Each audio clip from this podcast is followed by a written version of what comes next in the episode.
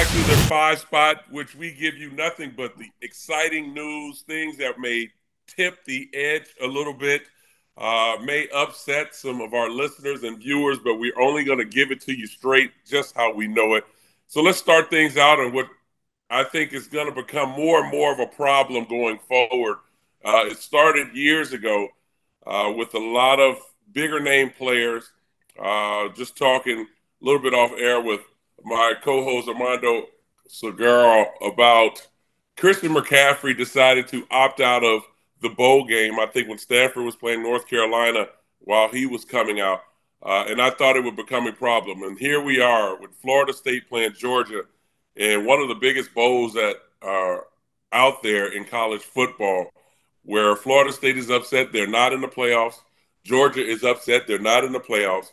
But we all knew what would end up happening with a lot of the players on both sides that are future first round draft picks, maybe future early second round draft picks, and now transfer portal players deciding not to play in the bowl game.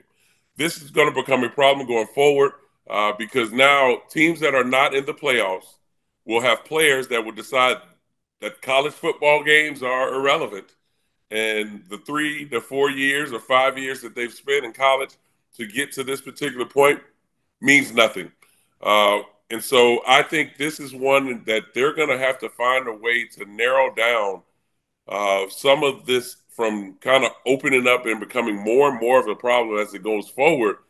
Uh, maybe put litigations on it saying that if you're not a first round pick, that you have to play in the bowl game uh, those that are going in the transfer portal uh, to play in the bowl game and then go in the transfer portal, uh, something's going to have to happen. And Armando, uh, where you look at this Florida State Georgia game, originally I know you were excited because this gives Florida State an opportunity to prove their worth. Uh, Georgia to show why they still should be in the playoffs. But now, as you look at it and you see the list of players that are not going to play, is this one that's going to hurt TV ratings in college football, or is this going to put like a, a, dark cloud over Florida State? Yeah, so uh, you're right. I was excited because the Orange Bowl in in my you know relative backyard uh, was going to be a, a, an exciting game, a big right. game. You have Florida State that was number three, four in the country all year long against Georgia that was number one in the country most of the right. year. It's a great game. Yeah. And no, it's not going to factor in the college football playoffs, but that's still a great game if you ask me. And it had the extra added uh, attraction that, you know, the whole Florida State, we got jobbed. Uh, it wasn't right what they did in that meeting room. Uh, the college football playoffs committee, those are bad people. mean men. They don't know what they're doing. Also, mean women. I was about uh, to say, you, you got to give the ladies some love too. yeah, or some hate. Um, if you're Florida State, and uh, it was the whole, you know, the governor coming to the defense of Florida State. We're going to give you a million dollars if you want to sue right. them. Right. Uh, Senator Rick Scott running writing very strongly worded letters to I don't know who, uh, be, uh, accomplishing I don't know what, and the entire state of Florida that doesn't live on the campus of the University of Miami or or Flor- or the, or the University of Florida came to the defense of Florida State. They had a chance to turn all that sympathy all that love, all that anger, even into something by going out against Georgia and proving, proving right. we deserved to be in it. Damn it. You messed up. Look at us. And you know how they uh, are reacting? Tell tell the folks how they're reacting. That's fantasy land. What's the reality? The reality is is Florida State looks bad in this situation because of how many kids decided to opt out. Um, and, and, that's not even looking at what Georgia is at this particular point, who possibly have three first rounders on their defense, um, in which we've seen this story before from Georgia. Uh, and then offensively, you know, they have a few guys that that are possible first three round picks. Um, but the funny thing is, you haven't heard anything from Georgia. And with all of this that's been going on with Florida State, people are now pinpointing and pointing a finger uh, at Norvell and and the kind of decision of a lot of these young men of what they're doing. Uh, when I mean, we all know Florida is in the state of Florida, and being in the Orange Bowl, that's a great representation to have fanfare. Uh, obviously, the money that the Orange Bowl would make with Florida State because they do travel, their fans do travel, so they were looking at it in that regard. Um, I know that they're missing their starting quarterback, and that's always been the topic of Florida State and the reason why they're not in the playoffs, which I think to me still is um, it's it's ridiculous. Uh, but again, when I think of college football, because playing college football myself, the bowl game was the ultimate goal. Like for us, it was to make it to a big bowl, uh, be rewarded with an opportunity to go away for a week and who wouldn't want to go from New York to Florida for being at Syracuse uh, and to spend time on the beach and, and hang out and then get ready to play against one of the best teams in the country. And it'll give us a chance to prove our worth and, and obviously boost us going into the next year where now they've made even the Orange Bowl. And if you look at it like if it's not the Rose Bowl also too in, involved in in the playoff, those bowls become irrelevant. And so it's it's so sad to see how many bowl games there are. I mean, it was like the Reynolds Wrap Bowl, the uh, the toilet paper bowl, uh, the the COVID I'm I'm healthy bowl. Like it's a whole lawnmower of, bowl. Yeah, like there are so many bowl games out here where the Orange Bowl and some of these bigger bowls uh, that aren't involved in the playoffs are starting to all get bunched in one. And so I think for college football, this is one they're going to have to look at and then even that vote, that committee that voted on the playoffs, now they're talking about expanding it. Where we talked about it earlier. Um, how many teams in the SEC would have been in the in the in the playoffs if there was a 12 team uh, playoff? There would probably be what eight? Did we say about six or eight in the SEC? The Big Ten would have about three. Uh, the Big 12 would have have one or two. And then now you're looking at ACC with still Florida State would make it, but I mean that now it's going to water down what we've seen so much of college football. So for Florida State, Johnny Wilson has opted out NFL draft. Right. Trey Benson has opted out NFL draft. Jaheim Bell has opted out NFL draft.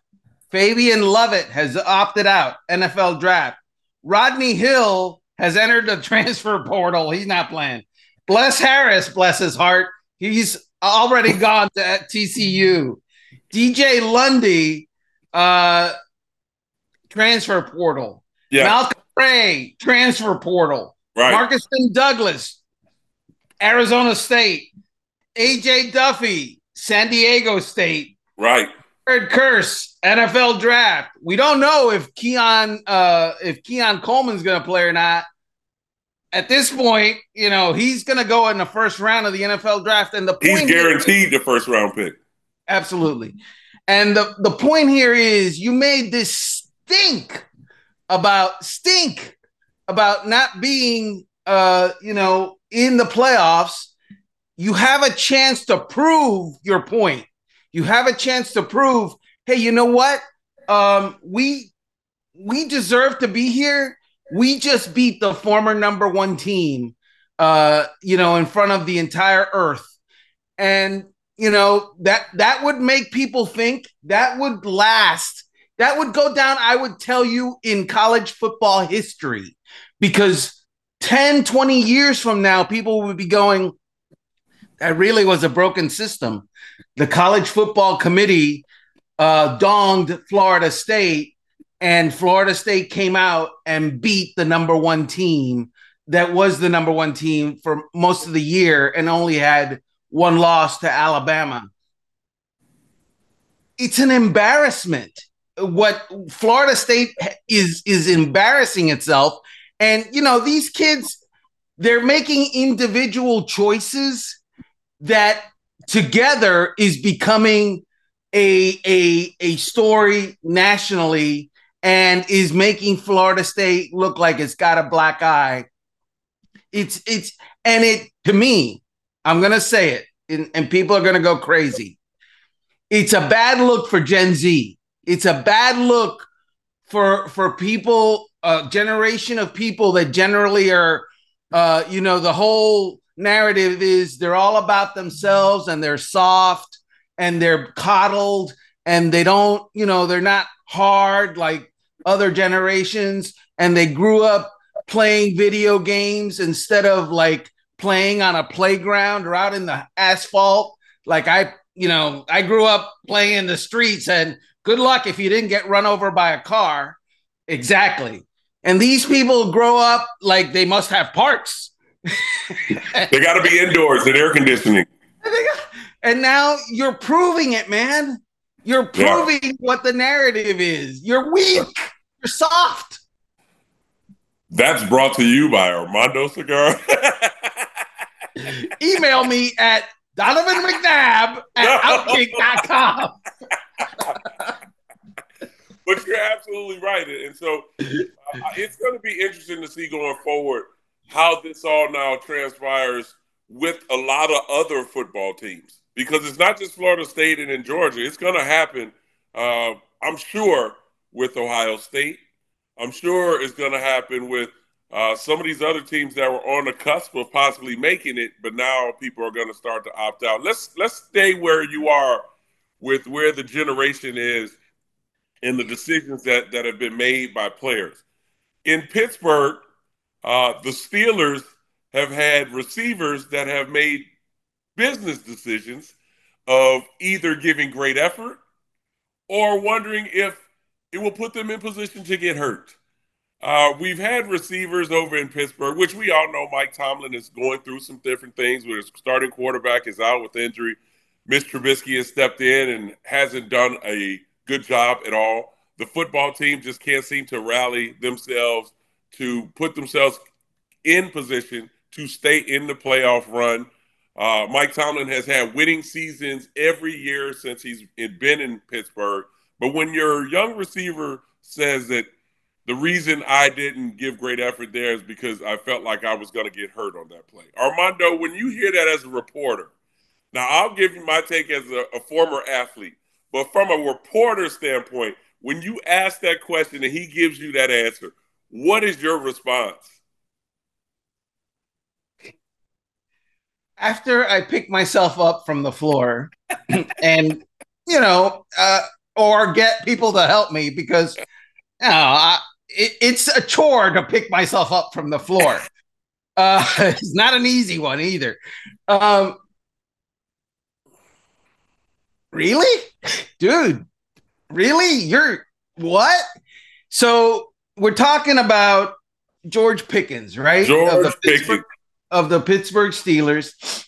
They play the Steelers. Uh, excuse me, the Steelers play the Colts last week. And in that game, Jaylen Warren is trying to get in the end zone, and at the one yard line, George Pickens has a blo- has a chance to block a defensive back and doesn't. Just watches the play go right by him, uh, and it shows no effort. And the reporters asked him, why did you do this? And his answer was because I didn't want it to become a Tank Dell situation. Tank Dell is the Houston Texans wide receiver that was injured on the goal line. He wasn't even blocking. He was in the scrum and exactly. got rolled exactly. up. Mm-hmm. He wasn't blocking. But the point is, he obviously, and he said out of his mouth, I didn't want to get injured. And Jaylen Warren, who is a stud, by the way, yes. said, I would have blocked for him if the if the roles were reversed. So this isn't a like we talked before, a generational thing. This this is a this is a dude, your mindset is a little jacked up. Of course, he's getting he's getting straight fire as a oh, result oh, yeah. in Pittsburgh. Mm-hmm. He's getting roasted by you know a town that's all blue collar and you got to work hard and all that. And so he's blaming the media. because the media, to quote him, you never played the game. You don't know what you're talking about. Uh, the people that are criticizing me are not on the field and have never been on the field, never played the game. You don't know what you're talking about. Did you play the game? Well, yes, I played. So for those who are, are listening to this situation where Pickens decides to make a business decision that's strictly based around him getting hurt from watching another for a player uh, in Houston get hurt, which it was not the same situation. But if I'm running outside the pocket and I'm trying to create plays to try to turn this thing around that we know has been a struggle, and I look and see a, a, a teammate of mine standing there looking at me, giving me his frontal numbers and not blocking the guy that's standing next to him, probably thinking, what is he doing? And he comes and tattoos me uh, to stop me from getting in the end zone. I have a problem with that. I have a problem because it's showing a lack of effort. You're showing you're selfish in not playing for the team. Uh, another thing that, that kind of comes to mind is, uh, like I, I mentioned before, this is not just one receiver. It seems like a couple receivers were doing this but Pickens has been the one that is probably the most talented player that they have. He may be frustrated because he hasn't been getting the ball, but don't take it out on me as I'm the ball carrier and trying to help the team play. So that to me shows that one, you don't care. Two, it's all about you. Three, you don't even, I mean, playoffs is not even, you're trying to get to the end of the season and be done. But also, too, this goes into, I know everyone looks at Mike Tomlin this is not a Mike Tomlin situation. This is a culture thing. This is one in which I think the locker room has to police this and make make sure that this is the last time this happens because his next next position that he'll be in will be out the door. I guarantee you that. You're on a rookie deal. They will cut you or trade you as fast as you think you'll catch the next slant. And so, is that well deserved? It probably is, especially after that comment, in my eyes. So, so Donovan, it is a culture thing, but yeah. the Steelers have a problem in that their locker room and particularly their offense is very young. They don't have they don't have a, a Villanueva, you know, who went to West Point and went to war and has been in the NFL for 15 years who can say, no, young buck, this can't be happening. This is not the way this happens. They don't have that anymore. So it is a Mike Tomlin problem. And here's the thing Mike Tomlin decided it is, oh crap, this is my problem. And he called an emergency press conference to respond to his player talking to the reporters. And during that press conference, he took an entirely wrong tact. and I say that because what he said was, uh, well, I have it right here. I would like for him to be more professional in terms of addressing some of his shortcomings with you, meaning the media, uh, to further the fluidity process here. Uh, he said he's not helping himself. He's not helping the process in the manner in which he's dealt with you guys, the media, and not necessarily the manner in which he deals with us regarding acknowledging where he and where he is and where he needs to be. Mike Tomlin saw this as a media uh, publicity, public relations problem. And I would say to you, it's not a public relations problem. It's a dude, you're not trying problem. It's a dude, you've got an individual mindset problem. It's a maturity problem. And oh, it's a downgrading other people problem. And and it's selfishness. That's the yeah. problem. It's right. not about PR and how you you say one thing to reporters and another thing to the team. It's about you have a checkbox full of questions that in your character that you need to fix to make it well and to make it right. That's the problem. And I get it. Mike Tomlin, look, Mike Tomlin was able to to go 8 years with Antonio Brown and we didn't hear anything about Antonio Brown being a problem. And then until the end and then he goes to the Raiders and he goes to other teams, New England and he goes to Tampa and we realize Antonio uh, Brown he's a different cat. Okay. I don't know how Mike Tomlin did that for eight years, but Mike Tomlin obviously was able to cover it up. Dude, you, you can't cover everybody up. You got to fix them. He needs well, to I, fix Pickens.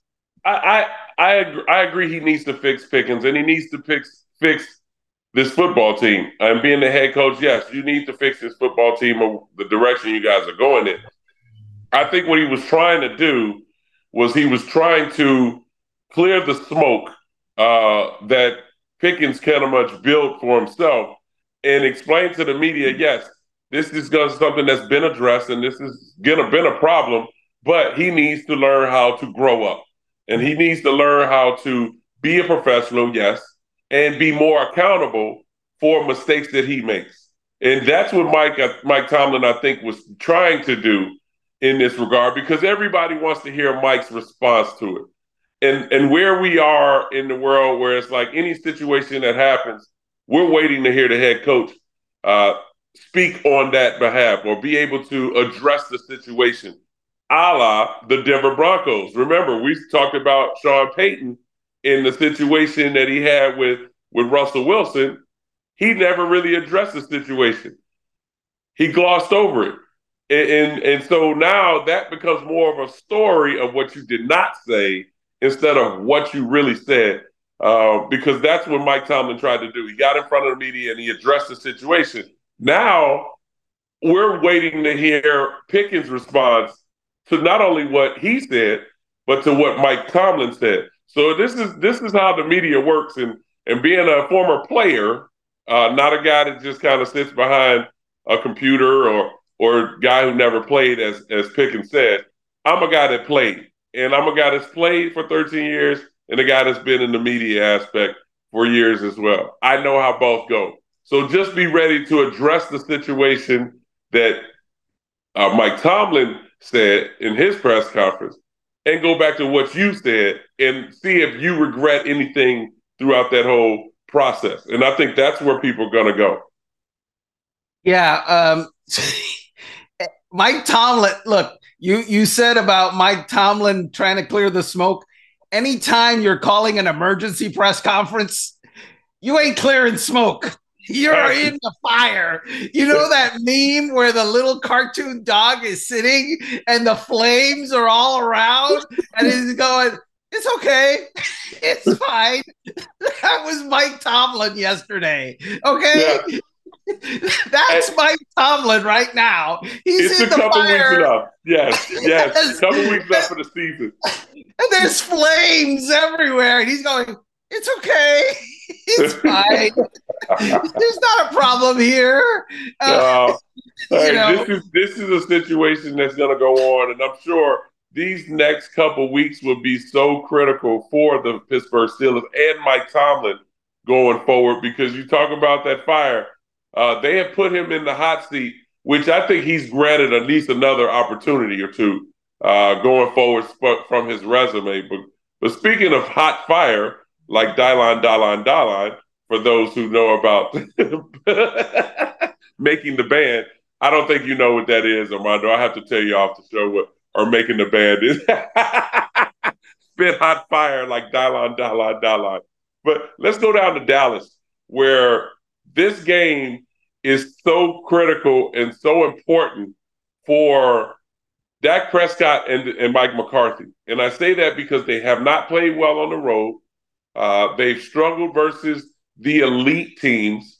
Uh, and also playing against the Miami Dolphins, where Tyreek Hill may or may not be back, but it's still a offense that not only have explosive plays in the passing game, but have explosive games gains in the running game. And when I say that, they've struggled versus the run. We've seen what happened against Buffalo, where they decided to play pretty much.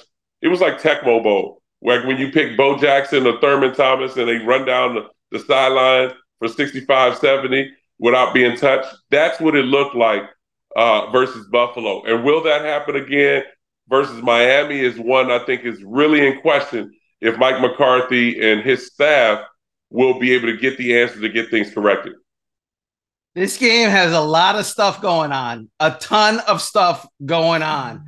Um, right. You let's start where you where you kind of you know alley ooped me there.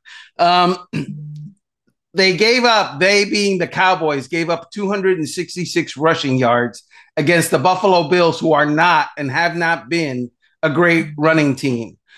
The Dolphins have been a great running team. They are number four in the NFL rushing the football this season. So, does Mike McDaniel try to run the ball on the Dallas Cowboys? Yes, I think he does. I think that will be a thing that they will attempt.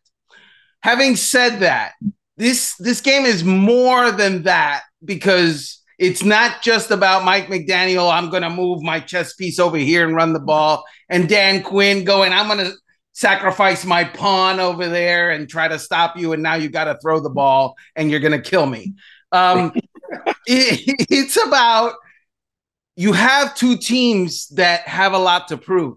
The Dolphins at this stage have not beaten. They're ten and four. They've not beaten a team with a winning record this year.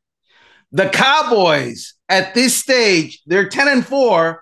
They're horrible on the road, and the game is at Hard Rock Stadium. The Cowboys are 3 and 4 on the road. Okay. So that's a problem. Both of those teams have a lot to prove. And don't take my word for it. Okay. This is what Mike McDaniel, Mike McDaniel, who's going to be on the Dolphins sideline, runs the Dolphins. This is what he said. I think it sets up the two teams that feel internally that they really have something to prove to themselves, and that makes for good football. So he is telling you, admitting yeah. that internally, at least I'm sure he's definitely talking on behalf of his team, they need to prove something to themselves. Are we really good? Are we really good enough to beat good teams? Because we want to answer it now so that when we go into the playoffs and they will be in the playoffs, we don't have that that big albatross going, oh, you know, over our shoulders. Wait a minute, do that, do that one more time for, for our, our viewers. Well, I, I am not okay, so I am not like a bird scientist. I don't even remember what they call that word. but my my interpretation of a albatross on your shoulder is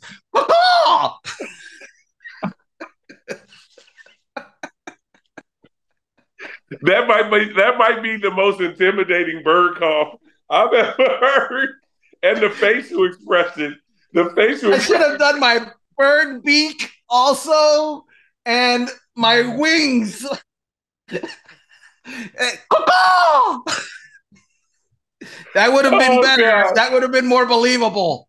Oh my goodness. Well, I don't know if they'll be that aggressive uh, come come game day, but it's one to see when I look at the two offenses and uh, with Cooks, uh, with um, obviously uh, the the receiving corps that they have out in in Dallas compared to the receiving corps in Miami. There's great opportunity in the passing game, but I think it's something to be said, like you talked about, that running game and the internal aspect from a mindset standpoint of both teams feeling like this is their chance and this is their opportunity. Where the Dallas Cowboys coming off of the, the win against the, the Philadelphia Eagles, you thought things changed.